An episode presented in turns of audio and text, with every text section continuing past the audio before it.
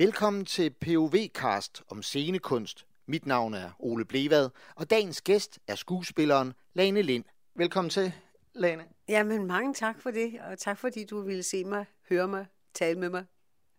Du er jo aktuel med, med en selvbiografi, en bog, der hedder Det, jeg aldrig glemmer. Hvorfor har du haft lyst til at lave en, øh, en erindringsbog? Jamen, det startede med, at øh, jeg ville lave en cabaret nede på Capiliva. Det har jeg jo gjort før. Og så skulle jeg finde på noget, og så tænkte jeg, det, jeg skulle synge nogle sange i sådan en cabaret, så tænkte jeg, så kunne det være sjovt at kæde det sammen med, hvad det var for nogle sange, jeg har sunget i mit liv, og hvad jeg gerne ville have sunget osv. Og, og på den måde begyndte jeg at fortælle og skrive om min fortid. Og så fik jeg blod på tanden, og så gik jeg i gang med at gøre det grundigere og længere og større. Det taler vi meget mere om, men først vil jeg lige sådan præsentere dig kort. Ja. Du er født i 45, det vil sige, du er altså 76 år. Du er uddannet på elevskolen i Odense i 69. På selv samme elevskole, der var du øh, rektor fra 90 til 2005. Og så har du spillet et hav af roller på teater, film og på tv. Man kan sige, at nogen vil måske huske dig mest for din rolle som kørelærens kone i Matador, og andre fra, fra din hvad kan man sige, hovedrolle og dit gennembrud var det vel i virkeligheden i Pandus tv-spil i 70'erne, Anne og Paul. Så har du fået en rømmer, da du på Grønnegårdsteateret spillede med i Stort Ståhøj for Ingenting. Og så er du faktisk aktuel lige nu på øh, Café Liva med den forestilling, der hedder Hvis livet var en sang. En forestilling, der er instrueret af din søn, Mads M. Nielsen. Det er sådan lidt det, jeg lige bare lige hurtigt har, har skrevet ned, så man kunne sige, når det er hende, Lene er. Hvis du selv skulle supplere, hvad ville du så sige? Jamen, altså, jeg, jeg vil sige, at det synes jeg, der er meget rigtigt øh, øh, samlet sammen. Øh, jeg har jo lavet mange ting, men når jeg sådan skal nævne dem, så bliver jeg jo også helt blank. Øh, men det, det, det, du har nævnt, er det vigtigste, og det sidste er jo altid det, der er mest levende for en. Så det med min søn, der har instrueret mig, er jo for mig helt fantastisk. Sikke en oplevelse. Jeg læste det, jeg havde skrevet for ham, og så sagde han, det vil jeg gerne instruere. Og så troede jeg, troede, det var løgn. Men det var det ikke, det ville han gerne. Og det har jo været en fest, altså, fordi det mest sentimentale har han jo fået væk. Og så har hans enorme humor jo fået bedre plads. Og ja, så det har, det har været rigtig dejligt. Det er det vigtigste for mig lige i øjeblikket. Den taler vi også lidt mere om, den forestilling lidt uh, senere. Men først så synes jeg lige, vi skal høre dig læse lidt op af din nye bog, Det jeg aldrig glemmer. Efter første års afslutningsopvisning blev vi anbragt uden for Kai Wiltons kontor, hvor vi blev lukket ind en af gangen. To af mine holdkammerater fik at vide, at de ikke skulle komme igen. Dumpet. Deres talent havde ikke udviklet sig, hed det. Talent er et mærkeligt begreb. Det lader sig ikke definere.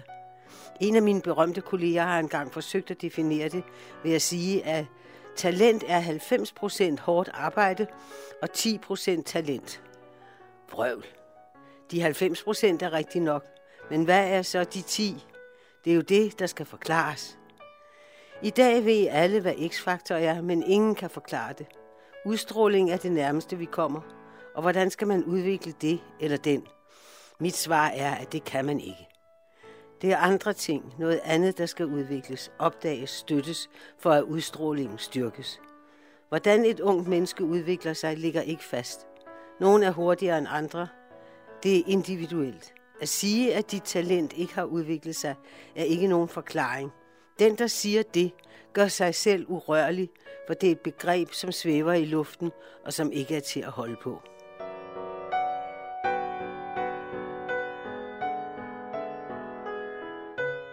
Man kan sige, det er jo en bog, der kommer vidt omkring, både om familieliv og dit arbejdsliv på teateret. Hvorfor egentlig en, en, øh, en bog, hvad kan man sige, så sent i dit liv trods alt?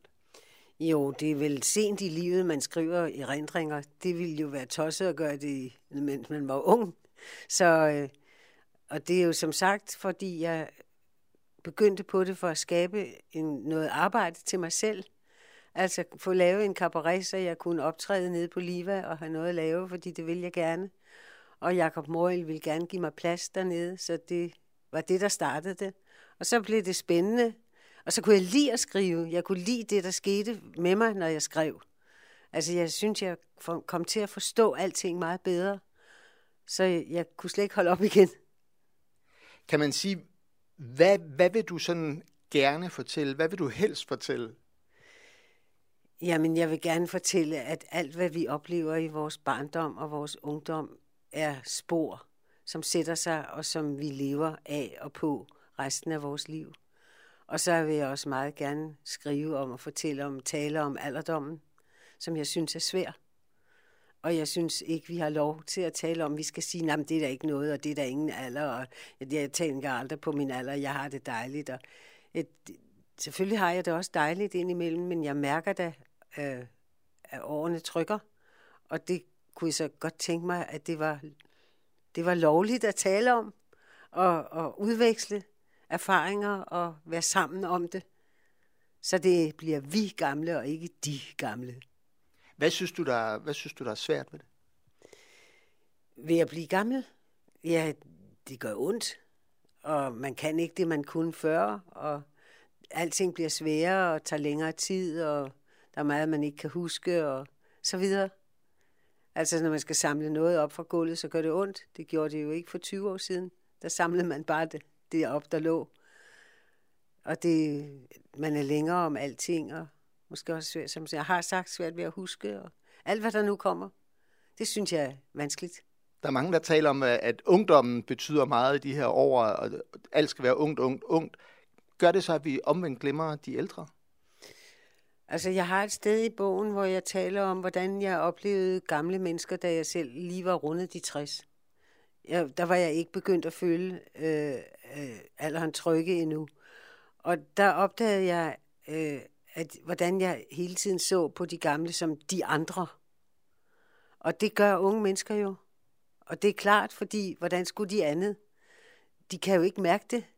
Og de forstår jo selvfølgelig derfor slet ikke, hvordan det er. Og vi kan ikke forlange, at de skal forstå det.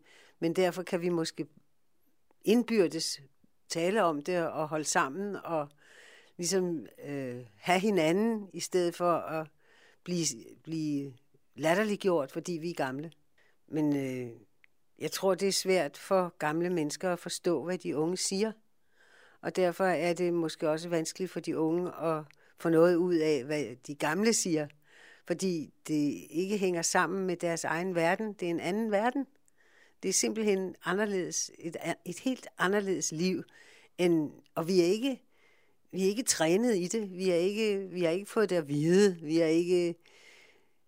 Ja, jeg ved ikke, min mormor og farmor, de talte ikke om, hvordan det var at være gammel. De kæmpede bare og var i nogen helte.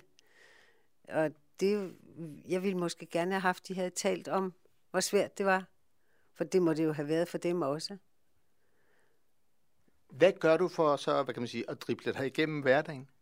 Jamen, øh, jeg kan jo godt. Det er jo ikke, fordi jeg ikke kan. Det er bare anderledes. Og det er sværere, det går langsommere. Men jeg gør mig umage, og jeg tænker mig om, og jeg, jeg prøver at gøre det at blive gammel til en kunst. Jeg prøver at pakke min ost ind helt omhyggeligt og ordentligt og sige, det er sådan mit liv skal være. Jeg skal, det skal være omhyggeligt og ordentligt, og det tager den tid, det tager, og jeg skal ikke lade mig jage afsted. Jeg skal gøre det i mit tempo, og jeg skal være tilfreds med det, jeg gør. Jeg prøver virkelig at lave en verden omkring mig selv, som, som er tålelig, så det ikke gør ondt, og så det ikke er ubehageligt, og så man ikke bliver ked af det, men at man, man ser ud på verden med glade øjne. Og så heldigvis både for dig selv og for os, der kan lide at gå i teateret. Så er du med i Café Livas øh, forestilling også. Men inden vi kommer til at tale om den, så lad os lige høre lidt mere, du læser op fra, fra din bog.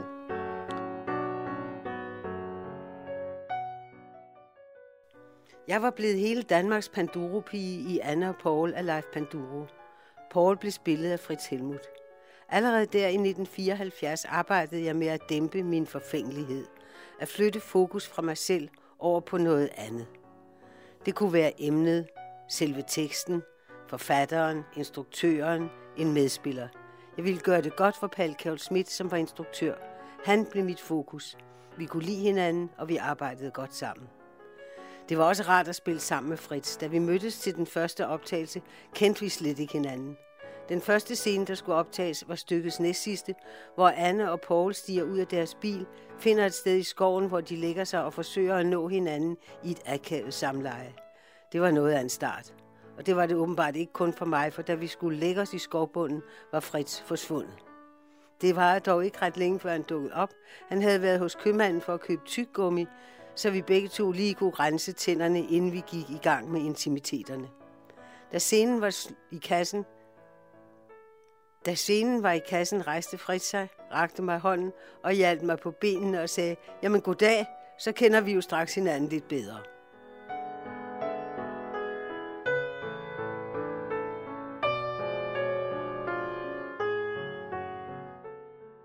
Du har været over 50 år inden for den scenekunst. Hvad gør det ved en? Åh, oh, det, det er svært at sige. Øh, det gør måske, at det er meget vanskeligt at holde op. Det var det, du spurgte om lige før. At det, det at stå på en scene kan måske være et kick. Det kan måske være som at tage stoffer. Det kan måske være, hvad, hvad, hvor skal man så gøre af sig selv, når man ikke kan, få sit fix? Hvis der, der bliver jo ikke ringet efter gamle mennesker til at spille roller mere. Øh, det, det, det, der går lang tid imellem, så man må finde ud af, hvordan man skal klare det er ikke... Ja, det er svært at forklare, altså, men jeg tror ikke, at en skuespiller eller andre kunstnere holder op. Vi bliver ved til vi signer. Fordi det er ligesom vores måde at trække vejret på. Hvad tror du, der er, der gør teaterlivet sådan alligevel anderledes end mange andre jobs? Ja, altså helt enkelt, så er det jo, hvis man spiller på teater, så er man ikke hjemme om aftenen. Og så er det svært at have familie og have kærester, og det er svært. Så det er på den måde anderledes. Så er det også anderledes ved det, man laver, når man er på scenen, at man beskæftiger sig med følelser og historier og sig selv og hinanden meget intenst og meget tæt. Man er meget tæt på andre mennesker. Og når man så er færdig med den forskning, så skilles man ad, og så ses man ikke mere. Og så var det måske flere år, før man kommer sammen igen. Og så er det tæt, tæt, tæt. Det er sådan helt anderledes end det almindelige liv uden for teateret. Og kan, kan du så samtidig sige, hvad har teater så givet dig? Jamen, det har jo givet mig liv og glæde, men det har jo også givet mig frygtelig meget nervøsitet og nedture. Og, altså, det, det har været mit liv, selvom jeg måske var lidt længere om at komme i gang med det. Jeg var 21, før jeg kom ind på skolen. Men øh, fra dag af, så har det jo været øh, min måde at trække vejret på. Så øh, det har givet mig alt, kan man sige. Det har også taget alt muligt. Det, det har været mit liv.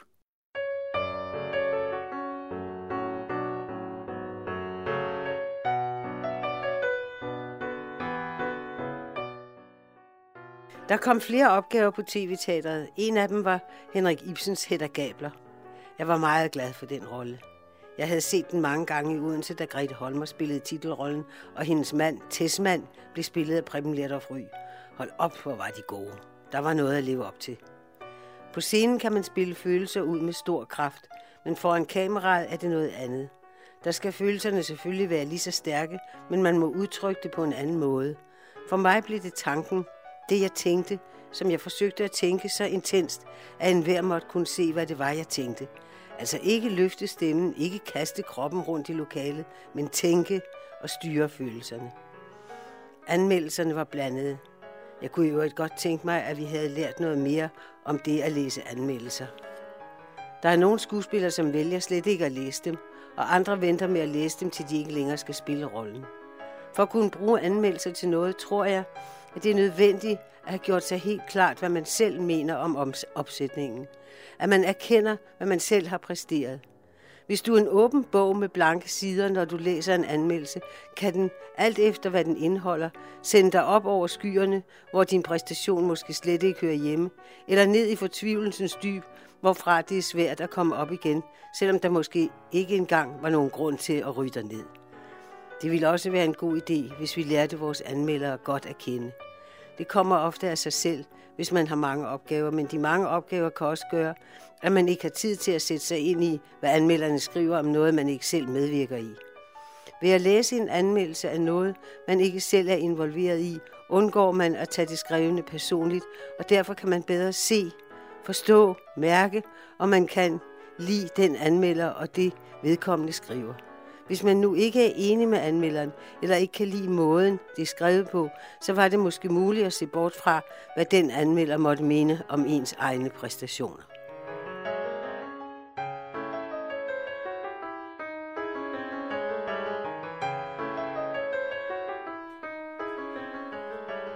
Hvis du så kigger på teater sådan mere overordnet, tænker du så, har, har scenekunsten, teateret, har det ændret sig i de 50 år, og hvordan? Jeg ved ikke rigtigt. Altså, jeg tror, synet på det har ændret sig. Øh, når man endelig laver noget, og får lov at producere noget, og, og, og, og skaber det, så er det nok noget af det samme altid.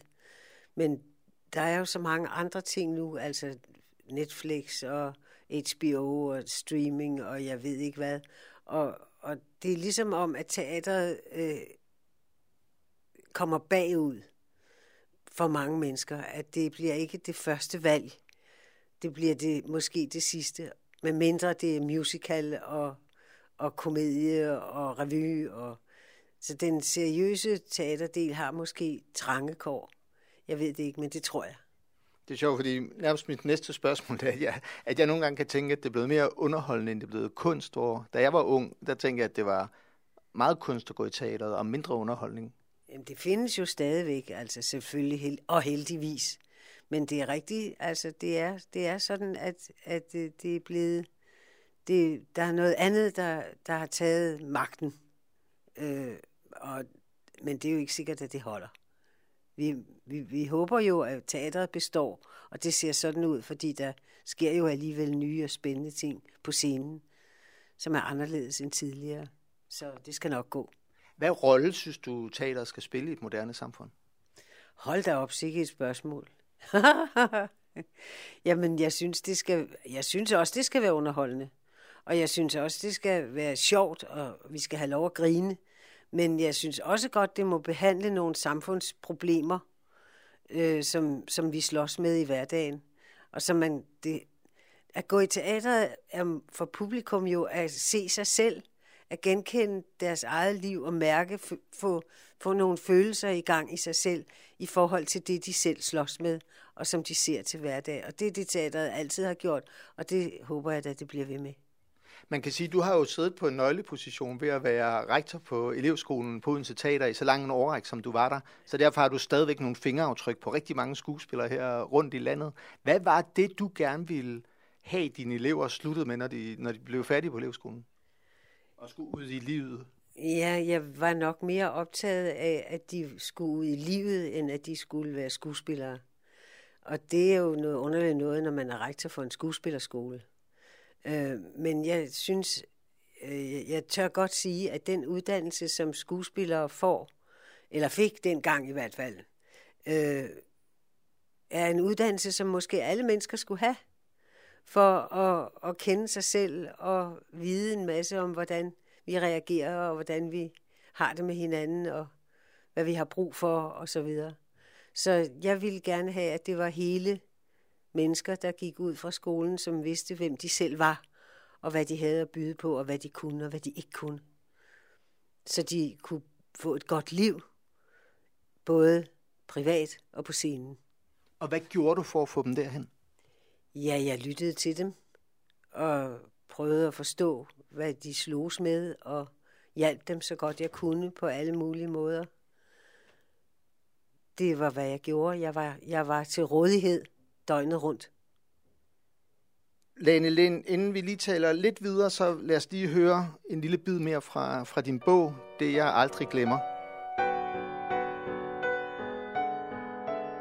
I Odense fik jeg skønne vidunderlige roller. Jeg husker den dag på Kaspers kontor, hvor han spurgte mig, om jeg havde en ønskerolle, og jeg slog det bare hen med flosklen, at sådan så jeg nu ikke lige på det, og bla bla bla.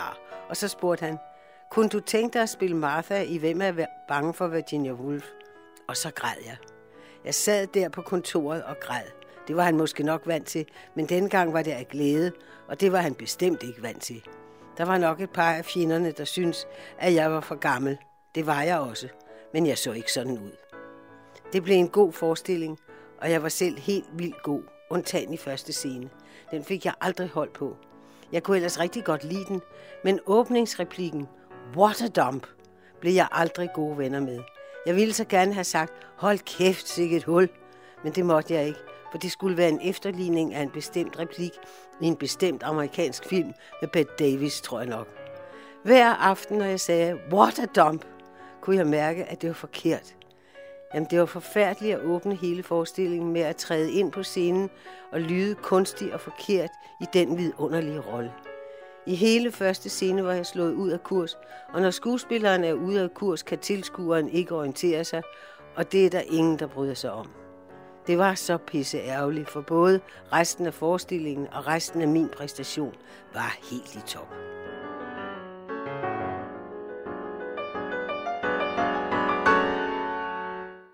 Lane, den 19. oktober, der er der repremiere på forestillingen Hvis livet var en sang. Du er 76. Hvorfor, hvorfor stadigvæk ind og stå på, på en scene? Fordi jeg ikke kan lade være. fordi jeg kan lide det, fordi jeg gerne vil, fordi jeg synes, det er sjovt, og fordi jeg synes, jeg har noget at fortælle, og fordi, ja, det, det er vist fordi jeg nok. Men hvad er det, det giver? Du har været lidt inde på det, det der med at, at stå på scenen. Ja, altså, nu er jeg jo en, en, en ældre model, så der er ikke så meget, øh, der er ikke så meget kig over det mere, men, men, men det er alligevel at føle, for mig, at jeg føler mig i live, når jeg står der på scenen. Og det, det, det kan jeg ikke forklare bedre end det. At, at det, er, det er vidunderligt at stå der og, og have kontakt med publikum og, og yde noget og få noget tilbage. Det er dejligt. Det er så sjovt, fordi scenekunstnere, skuespillere siger altid, at man kan mærke forskel på publikum på en aften. Hvordan er det egentlig, man kan det? Hvordan, hvordan kan I på scenen mærke, hvordan publikum er i salen? Jamen, altså, jeg kan fortælle, at jeg har været på en lille bitte turné med den der forestilling, og sidst jeg var ude at spille der efter i pausen, der sagde jeg, vi stopper, jeg kan ikke, det går helt forfærdeligt. Så sagde de andre, det er noget sludder, det går der glimrende, hvad der er i vejen. Jamen, jeg kan ikke mærke noget. Og så sagde teknikeren, jamen det er fordi, det er et tørt rum. Du får ikke noget tilbage. Og derfor troede jeg, at det var en katastrofe, hvad jeg lavede.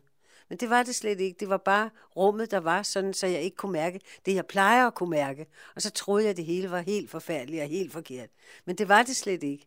Så øh, hvad det er, vi kan mærke, og hvornår vi kan mærke, det er så, kan vi sætte spørgsmålstegn ved.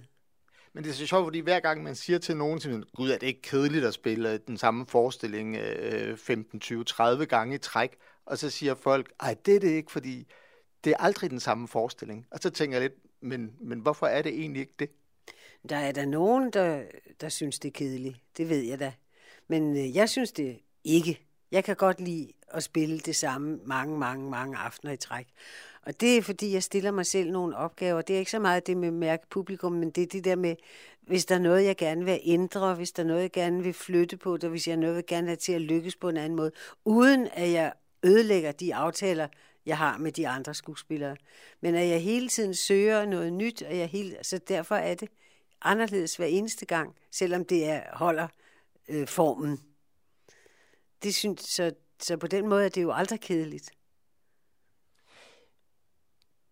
Forestillingen, hvis livet var en sang, den er, er lavet i samspil med din søn, Mads M. Nielsen. Hvordan har det været, det var du også inde på i starten, hvordan har det været at arbejde tæt sammen med ham? Altså for det første, så øh, var den oprindelige titel, Hvis livet var en sang, havde jeg været lykkelig. Men det synes Jacob Moyle var for langt og for tungt. Og det kan jeg godt forstå. Det synes jeg også selv nu. Men det, det, det handler om, er jo, at hvis jeg kan få lov til at synge, så har jeg det godt. Så, så er det dejligt at være til. Og det er det, det handler om. Og ja, jeg har arbejdet med min søn, det har jeg jo prøvet før på Odense Teater, der har vi spillet sammen. Men jeg har ikke haft ham som instruktør før. Og jeg har jo både set ham arbejde som instruktør, og, og, og mærket på de andre, hvor glade de er for ham. Og nu fik jeg selv lov til at prøve det, og han, han var helt bedårende, vidunderlig sød. Og det er ikke bare noget, jeg siger, fordi jeg er hans mor. Det har jeg hørt mange andre sige. Han er virkelig, virkelig dygtig og meget, meget kærlig. Og, og, og, og det har jo selvfølgelig været fantastisk at opleve.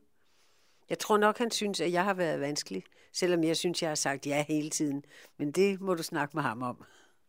Din bog er der nogen, der har skrevet, er lidt sådan også øh, skuespilmor med dårlig samvittighed over for sønnen, som jo så er Mads. Betaler du lidt tilbage nu ved at og så lade ham instruere dig? Nej, det er ikke noget med, at jeg lader ham instruere mig. Det er mig, der får lov til at blive instrueret af ham. Så, så der betaler jeg ikke noget tilbage. Jeg har, vi har haft vores ture, og jeg har betalt så godt jeg kunne. Men man kan jo ikke lave om på det, man har gjort. Man kan jo kun håbe på at blive tilgivet. Og det føles som om, han har tilgivet mig. Måske ikke det hele, men en stor del. Vi har det i hvert fald godt sammen nu. Men det kan man næsten heller ikke forvente af nogen forældre i overhovedet. Nej, altså hvad mener du? Og, og, og tilgive alt. Eller, eller børnene skal tilgive alt. Nej, det kan man ikke forlange, vel? Nej, men, men for eksempel at skrive den her bog og gå ned i forholdet til min mor, har gjort, at der er en hel masse ting ved hendes måde at behandle mig på, som jeg nu forstår meget bedre. Jeg synes ikke, det var godt, og jeg synes ikke, det bliver rigtigere af det, men jeg forstår det lige pludselig. Det er jo, det er jo et godt stykke vej at komme. Og hvis du så som det sidste, nu du er aktuel med, med bogen, det jeg aldrig glemmer, skal sætte nogle overskrifter på den, hvad vil du så selv tænke, det her vil jeg gøre om i mit liv, det her vil jeg, øh, vil jeg bare tage med, hvis jeg skulle gøre det en gang til? Altså, jeg har jo været, for eksempel haft mange forhold, og det er ikke noget, jeg er stolt af. Det skriver jeg også. Så jeg kunne da godt tænke mig øh, måske at prøve et liv, hvor, øh, hvor jeg mødte den eneste ene og lavede en familie, der holdt. Men det kan man jo ikke. Det kan jeg jo ikke nå. og jeg ved ikke, om vi får lov at prøve en gang til. Men øh, erfaringerne, hvad jeg har fået med mig ud af alle de forskellige forhold, jeg har været i, kan jeg jo tage med mig og blive klogere af og varme mig ved eller, eller forkaste. Og det bliver man jo klogere af, hvis man tør kigge på det. Og er der så noget, du 100% vil gøre i dit næste liv også? Ja, det vil det, være rektor på skuespillerskolen ved Odense, sådan som jeg var det, det vil jeg gøre igen. Det er jeg tilfreds med, og det, det var en fantastisk, fantastisk tid. Det vil jeg gerne gøre igen. Lene Lind, tusind tak, fordi du gad at lige tale lidt med dig om din nye bog og om teater. Jamen selv tak. Det var, det var dejligt at få lov at snakke lidt om det.